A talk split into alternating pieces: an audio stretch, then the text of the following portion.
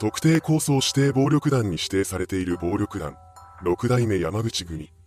今回はその中でナンバー2にあたる若頭を務めている高山清についてまとめていきます。高山清は1947年に愛知県の津島市で生まれました。高校時代の高山は野球をしていたのですが、ある日行われた試合中に野球ボールを顔面に受ける事故が起こってしまいます。これによって高山は右まぶたの神経と筋を切る怪我を負い、以降はまぶたが常に垂れ下がる状態になったそうです。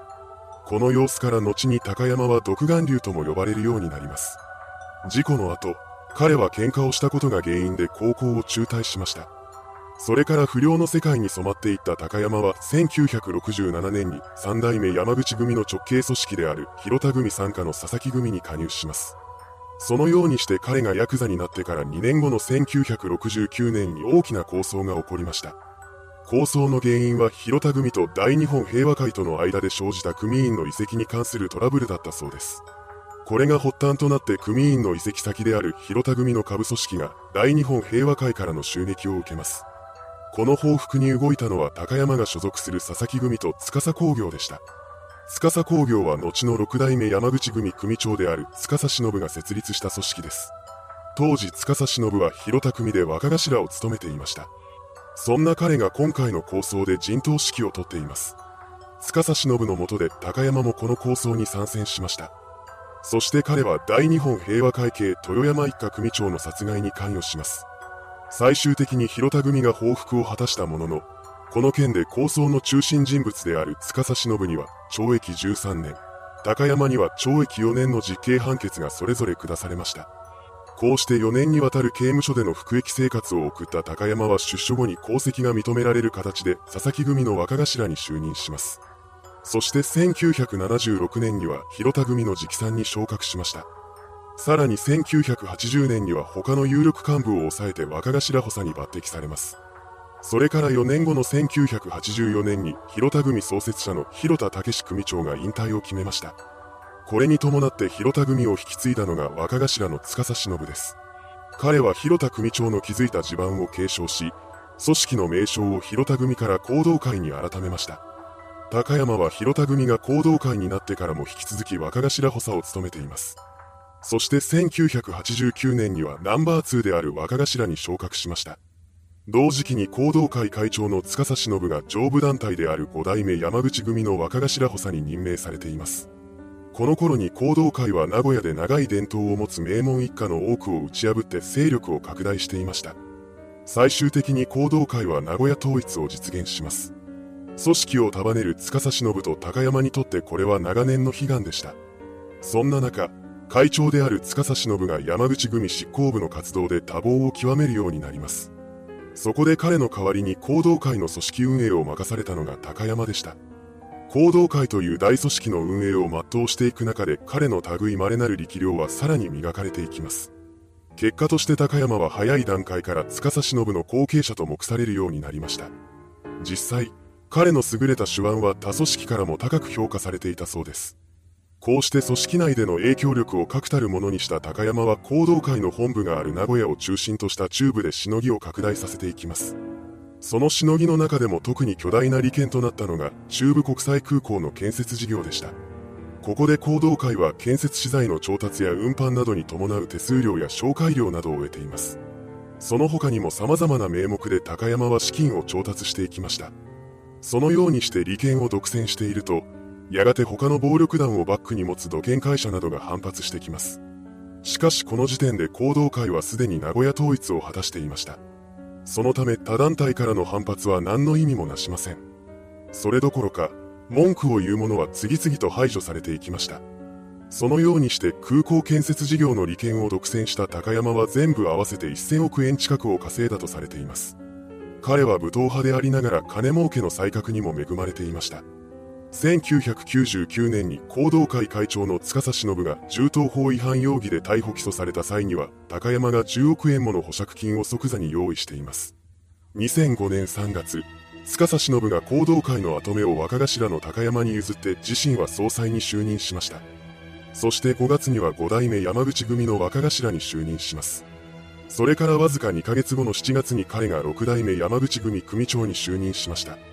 このタイミングで司忍の右腕である高山が六代目山口組若頭に就任しています。こうして山口組は行動会出身者の2人が束ねる組織になりました。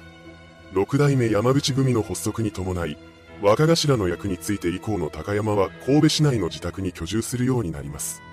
この自宅の入り口には防弾仕様とみられる金属製の門と複数の監視カメラが設置されているようです。さらに、自宅の隣には高山の護衛を担う組員の詰め所である4階建てのビルが建っています。その内部には十数台のモニターが設置されており、これで組員が接近者の監視を行っているそうです。家宅捜索を通してこの堅牢すぎる自宅の全貌を知った捜査員は、まるで砦のようであったと話しています。2005年11月29日、最高裁が銃刀法違反の罪に問われていた司忍に懲役6年の実刑判決を言い渡しました。これによって彼が大阪拘置所に収監されたため、それからの六代目山口組は組長が不在の状態になります。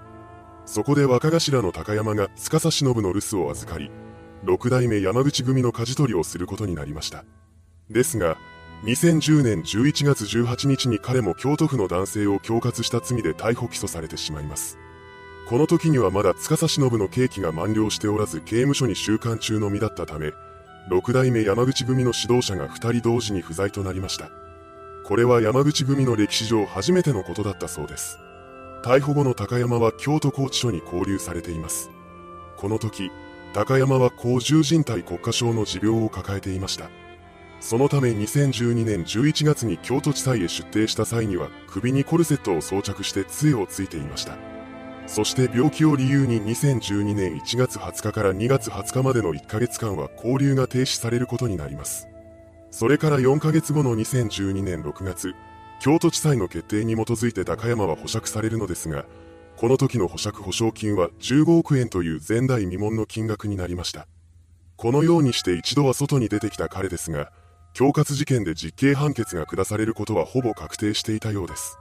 そのため高山は刑務所に収監されることを見越して2013年に古文中の古文とされる竹内照明を行動会の次期会長に指名しました。そして自分自身は行動会の総裁に就任します。それから1年後の2014年6月、高山の懲役6年が確定しました。これにより彼は府中刑務所に収監されます。この時には銃刀法違反の罪で刑務所に収監されていた司忍組長が刑期を満了して出所していたため、組長と若頭が同時に刑務所に入れられることはありませんでした。しかし高山の収監中に山口組内部で新たな問題が発生します。2015年8月、六代目山口組の行動会体制に不満を持った名門二次団体の山県組が数千人の組員を引き連れて組織から分裂し、新たに神戸山口組を結成したのです。獄中でこの知らせを聞いた高山は珍しく感情的になったと言います。それから4年の時が流れても山口組分裂構想は終結していません。それどころか、神戸山口組からさらなる分裂が起こるなど、事態は複雑化していました。そんな中、六代目山口組で絶大な影響力を誇る高山の出所日が間近に迫ります。すると六代目山口組の参加組員が一気に動き出しました。高山の出所8日前にあたる2019年10月10日に神戸市内で行動会計幹部が神戸山口組の中核組織である山県組系組員2人を射殺する事件を起こします。これを受け、警察当局は高山を狙った報復があるのではないかと警戒し始めました。10月18日、高山が刑期を満了して収監先の府中刑務所から出てきます。その際にはフル装備の機動隊が配置されました。結局この日に高山を狙った神戸山口組からの報復などはなく、彼は無事に行動会本部がある名古屋に戻っています。その後、高山は6代目山口組の2次団体である2代目伊豆組と3次団体である福島連合のトップを激励しました。するとこの両組織がすぐさま行動を起こします。高山の出所から1ヶ月後の11月18日、2代目伊豆組系組員が熊本市内で神戸山口組系幹部を刃物で切りつける事件を起こしました。その翌日にあたる11月19日には福島連合系組員が札幌市内で神戸山口組系幹部宅に車両を突入させています。それからさらに8日後の11月27日に衝撃的な事件が発生しました。兵庫県尼崎市にある商店街で6代目山口組系竹中組の元組員が自動小銃を使って神戸山口組幹部の古川圭一を射殺したのです。この事件をきっかけにして6代目山口組と神戸山口組の双方が特定抗争指定暴力団に指定されました。しかしそれで抗争の勢いが弱まることはなく、なおも銃撃事件が相次いで発生します。2020年5月、6代目山口組系大同会幹部が岡山市で神戸山口組系池田組の最高幹部を襲撃して相手に重傷を負わせました。その3ヶ月後には山口県岩国市で神戸山口組木村会幹部が6代目山口組竹中組系組員に銃撃されています。高山の出所後から日本各地で6代目山口組参加の組織が動き出したことで、彼の絶大な影響力が業界に改めて知らしめられました。実際、神戸山口組系組員が6代目山口組側に移籍する動きも活発化しています。高山が山口組分裂構想のキーマンであることは間違いないでしょう。警察庁幹部は彼について、全てが高山が描いた戦略に基づいて行われていることが推測できる。全ては高山だと語っています。また、警察庁の報告書には、わずか26年という短期間で行動会という組織を4000名の人員を要するまでに強くしていった張本人として記録されているそうです。いかがでしたでしょうか？山口組という日本最大規模の組織で若頭にまで上り詰めた男高山清。組長の司忍が銃刀法違反の罪で服役していた2005年から2011年の間には事実上の最高指導者として猛威を振るっていました。恐喝事件で長期の服役を余儀なくされるも、出所後には山口組分裂構想の終結に向けて手腕を発揮しています。それではご視聴ありがとうございました。